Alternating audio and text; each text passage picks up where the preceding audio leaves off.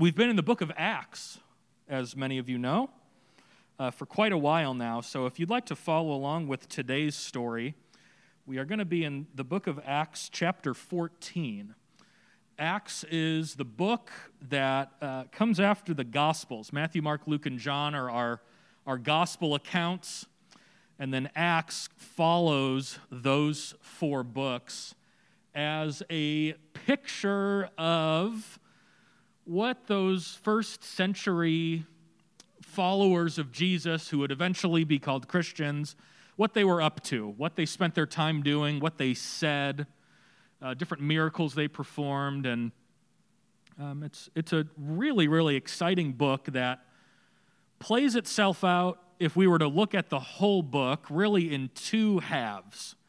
The first half, chapters 1 through 13 or so, account for those stories, those miracles, those crazy interactions with folks that just we would least expect to be invited into the kingdom of God. God sends people to go out and find them and remind them that God is mindful of them bringing them into the fold of what we would eventually call the church, right? Um, we pivot around 13 or chapter 14, and we're following Paul. We're following the Apostle Paul, who, who would eventually write as letters to the churches what we call uh, much of the rest of the New Testament. These different letters, like 1st and 2nd Corinthians and and others like them, these are letters that the Apostle Paul eventually will write to different churches. And, and Paul becomes the, the central character through the rest of the book of Acts, from where we are now all the way to the end, his missionary journeys, essentially. And so we're here in, we're here in chapter 14. I believe Acts is 20, flip into the end here. I think it's 28 chapters. Yeah, 28 chapters. So, just for some perspective, chapters uh, 14 through 28 are going to account for about 25 or so years. So, that's kind of what we're working with. Um, over, those, over those years, Paul, uh, Paul spends X number of years at certain locations, ministering to the churches there, training up elders, and different things like that. Uh, so, with those things in mind, if, if I could read for us, chapter 14, verses 8 through 20 is where we're going to be drawing from today for our story. In Lystra, there sat a man who was lame, uh, paralyzed. He had been that way from birth and had never walked. He listened to Paul as he was speaking. Paul looked directly at him and saw that he had faith to be healed. And Paul called out to the man, Stand up on your feet. And at that, the man jumped up and began to walk. When the crowd that was around saw what Paul had done, they shouted in a Lycaonian language The gods have come down to us in human form. Barnabas they called Zeus. Paul they called Hermes because he was the chief speaker. The priest of Zeus, whose temple was just outside the city, brought bulls and wreaths to the city gates because he and the crowd wanted to offer sacrifices to them, them meaning Paul and Barnabas. But when the apostles, Paul and Barnabas, heard of this, they tore their clothes and they rushed into the crowd, shouting, Why are you doing this? We too are only human like you. They're saying this to the crowd. We are bringing you good news, telling you to turn from these worthless things and turn to the living God who made the heavens and the earth and the sea and everything in them.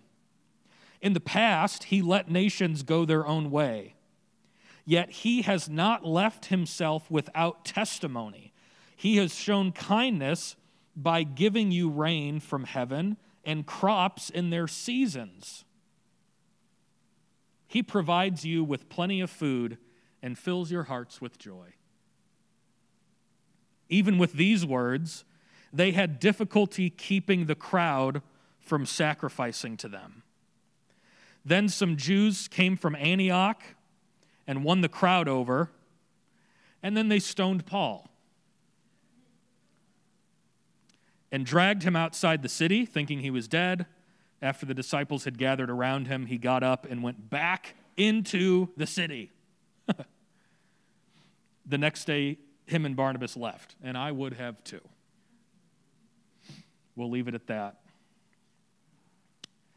The gospel, or the good news of God's salvation, made possible by the love of Jesus Christ and the resurrecting power of the Holy Spirit, is absolutely the best thing that the body of Christ and the church has to talk about. It's the best thing. It's the best thing that we have, is what we call the gospel, or what we call the good news. And there is much more to say, and there's so much more to read about, and there is so much to stand in awe of. But everything hinges on the resurrection of Jesus Christ. Everything hinges on that moment. Because everything changes when Jesus leaves the tomb. Any other good news that the church has to offer flows from the event of the resurrection. Everything hinges on the resurrection. And here is one way we can say the good news is that Christ has risen from the dead and the same spirit that made it happen lives among us today and is able to make all things new today. Amen. That is the gospel. That is one way to say it. Is that because of the actual, real event of the resurrection of Jesus. All things are going to be made new, but all things are being made new even right now. And this is good news. The event of the resurrection, news of it happening, once again, in a world that doesn't have news media outlets and television like we have, that news is a relatively new piece of information for those who are hearing it in the book of Acts. Once again, we're only a few years removed from the resurrection event when we are finding ourselves in the Acts narrative. We're only a couple years away. Many of us in this room have talked about the gospel as we know it to be for many years knowing a lot of your stories, a lot of us are very used to the things of church. A lot of us have been talking about the gospel for, for many years, but in the book of Acts, that same gospel that we know of was a message that was being communicated to crowds for the first time. And in a lot of cases, for the first time to nations.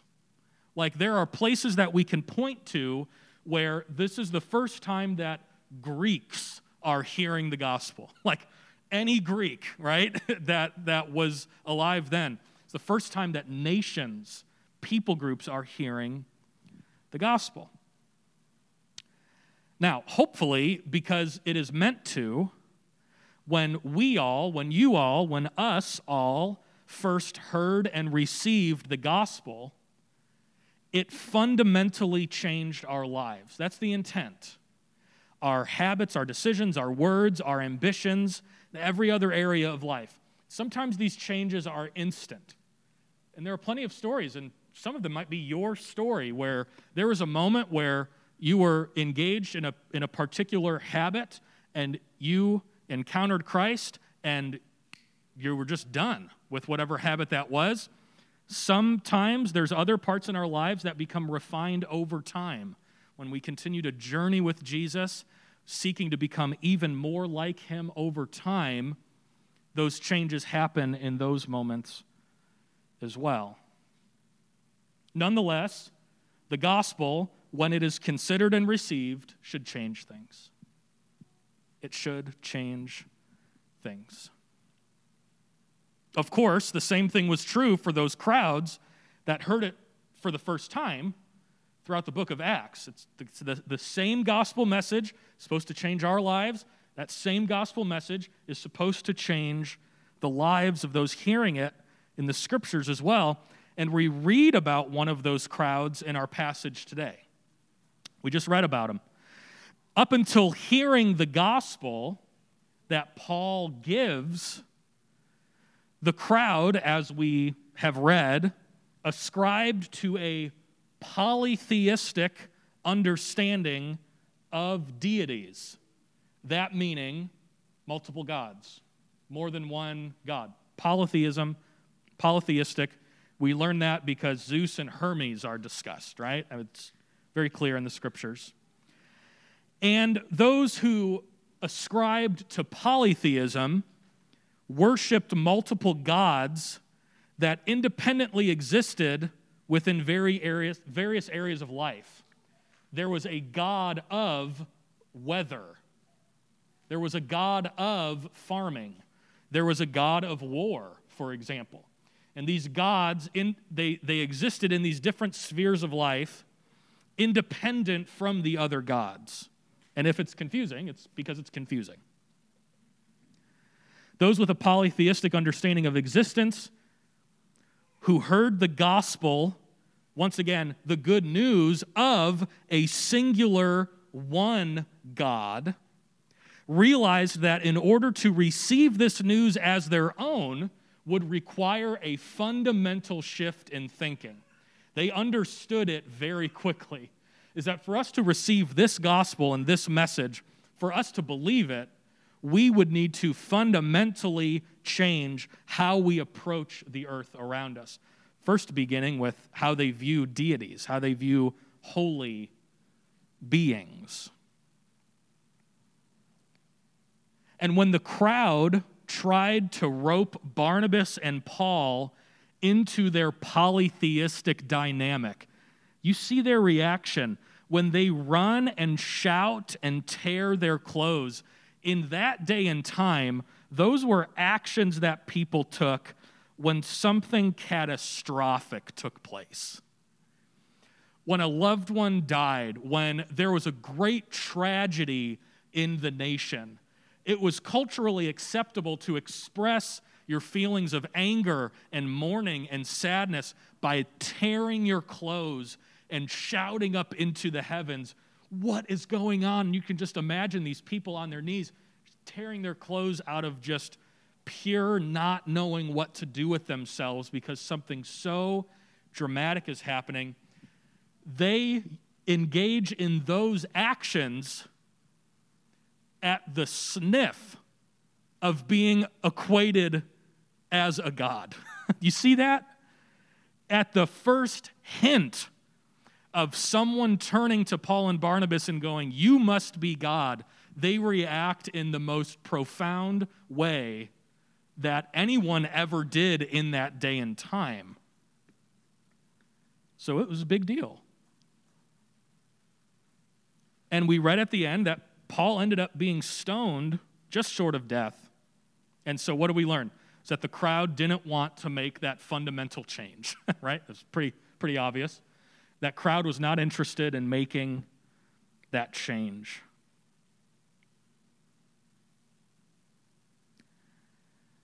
I think Christians today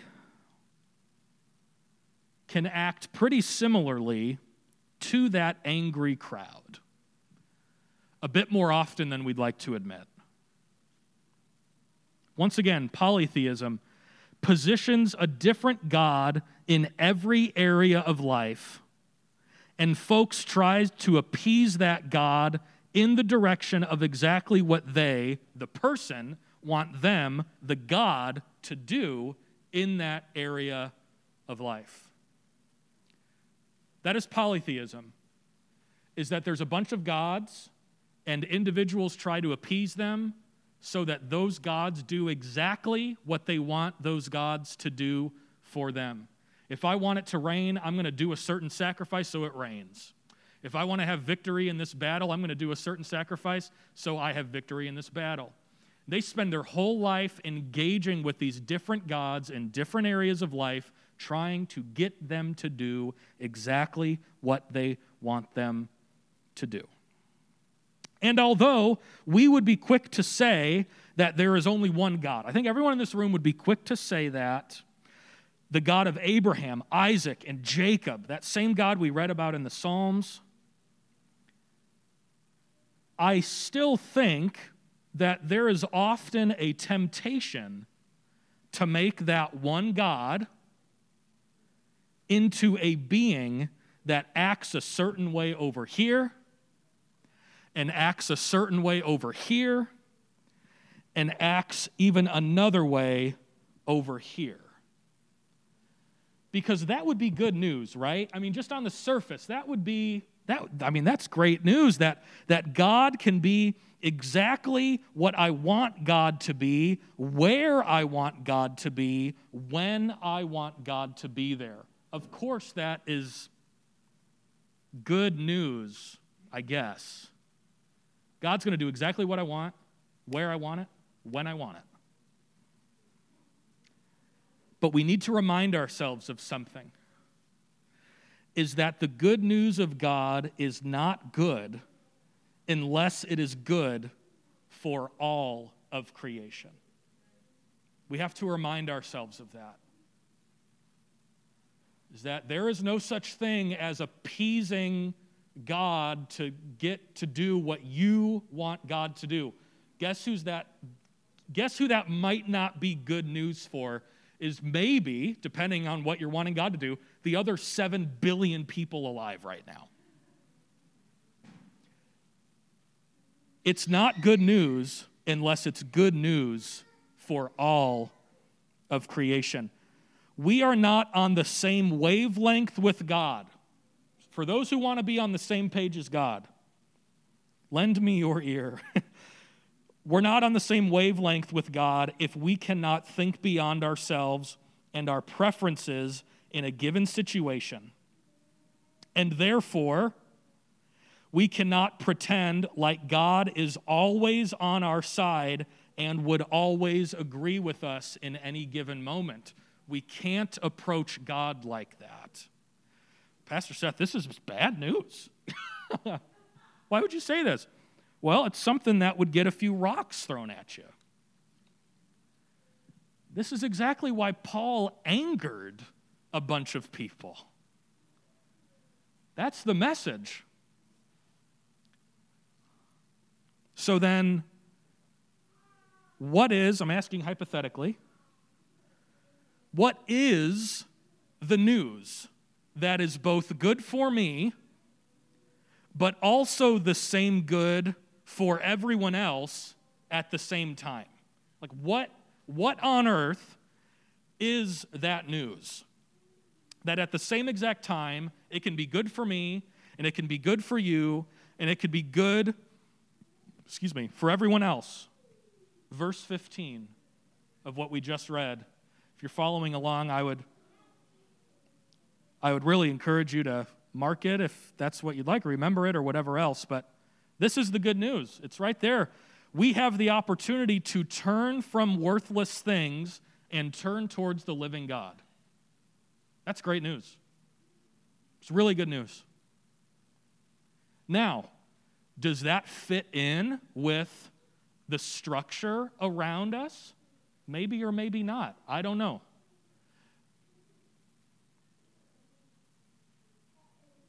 The alternative, so that here's the alternative to just turning away from worthless things and turning to God. The alternative is trying to drag God into places and spaces in our lives that matter so much to us, and they might also matter to a lot of other people around you. But that is going to leave us confused, mad at others, and under a pile of grudges.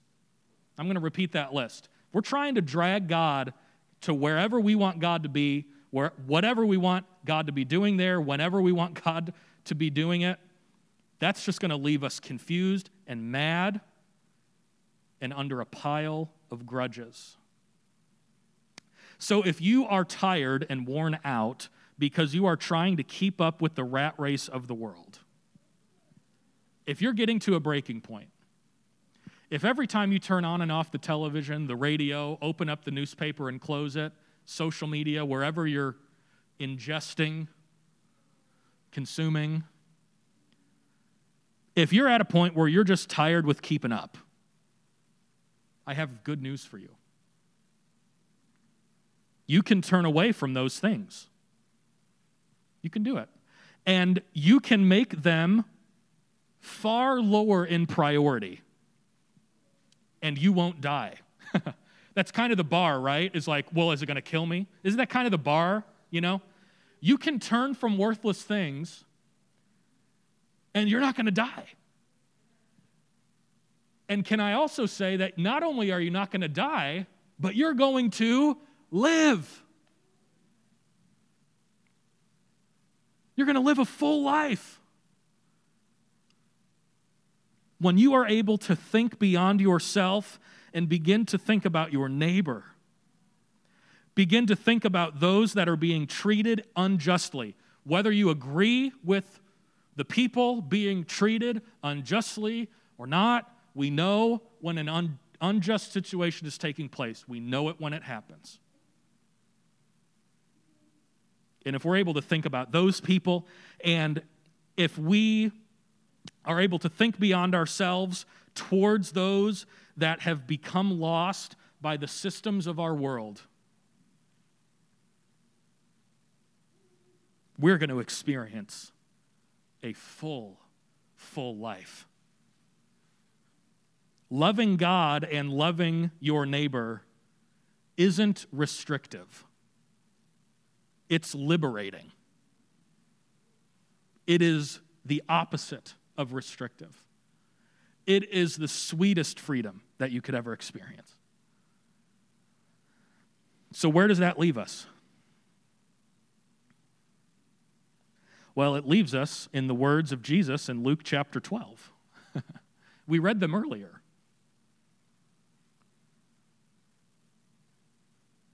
if we're really, really starting to get worn out by keeping up this rat race,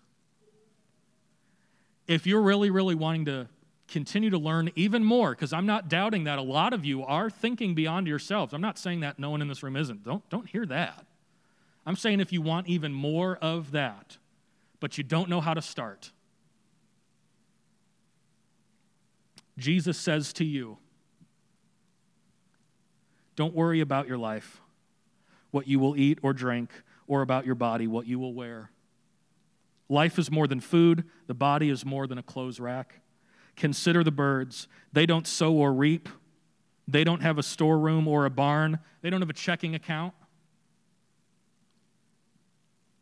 God feeds them still. How much more valuable are you than the birds? Who of us, by worrying, can add a single hour to our lives? Consider the wildflowers. They don't labor or spin. And yet, Jesus tells us it's not even King Solomon in all of his splendor was dressed like one of those flowers. And if that's how God clothes the grass that is here today and gone tomorrow, how much more is he going to clothe us? And don't set your heart on what you will eat or drink. Don't worry about it. The world runs after those things, your Father knows that you need them. Seek first the kingdom, and those things are going to be given to you as well. Don't be afraid, because that God that we're talking about is pleased to give you the kingdom. He is pleased. You are not a burden. You are not a burden. God is pleased to provide for you. So give to the poor. Provide purses for yourselves that won't wear out because it's filled with treasure in heaven that will never fail, where thieves can't steal it and moths can't destroy it. Where your treasure is, there your heart will be also. I hope that what you've seen this morning and maybe been reminded of is how profound God's love is for each and every one of you. And I hope that what we're seeing today, being reminded of today, is how profound God's love is for all of creation. For all of creation. That's good news. That's good news. So, church, brothers, sisters, we do not need to worry. And all the more because we're part of a family. All the more because we're part of a of a church family. We don't have to worry. And when we do, God isn't going to be mad at you. When, when we're anxious, God isn't upset. And when we are scared, God doesn't say, Well, I told you not to be scared, so I'm out of here. Come find me when you're better. God doesn't say that. What God wants us to know is there are some things that we find ourselves worrying about that He has actually been mindful of this entire time. And there are, there, are, there are people that we know that are experiencing some hardships right now. We ourselves, a lot of us, are experiencing some, some significant hardships beyond just you have to wear a mask at Walmart. Like, be, I'm talking beyond that. I'm, some of us are experiencing some very real things right now. God is mindful. God is very mindful, very mindful of that.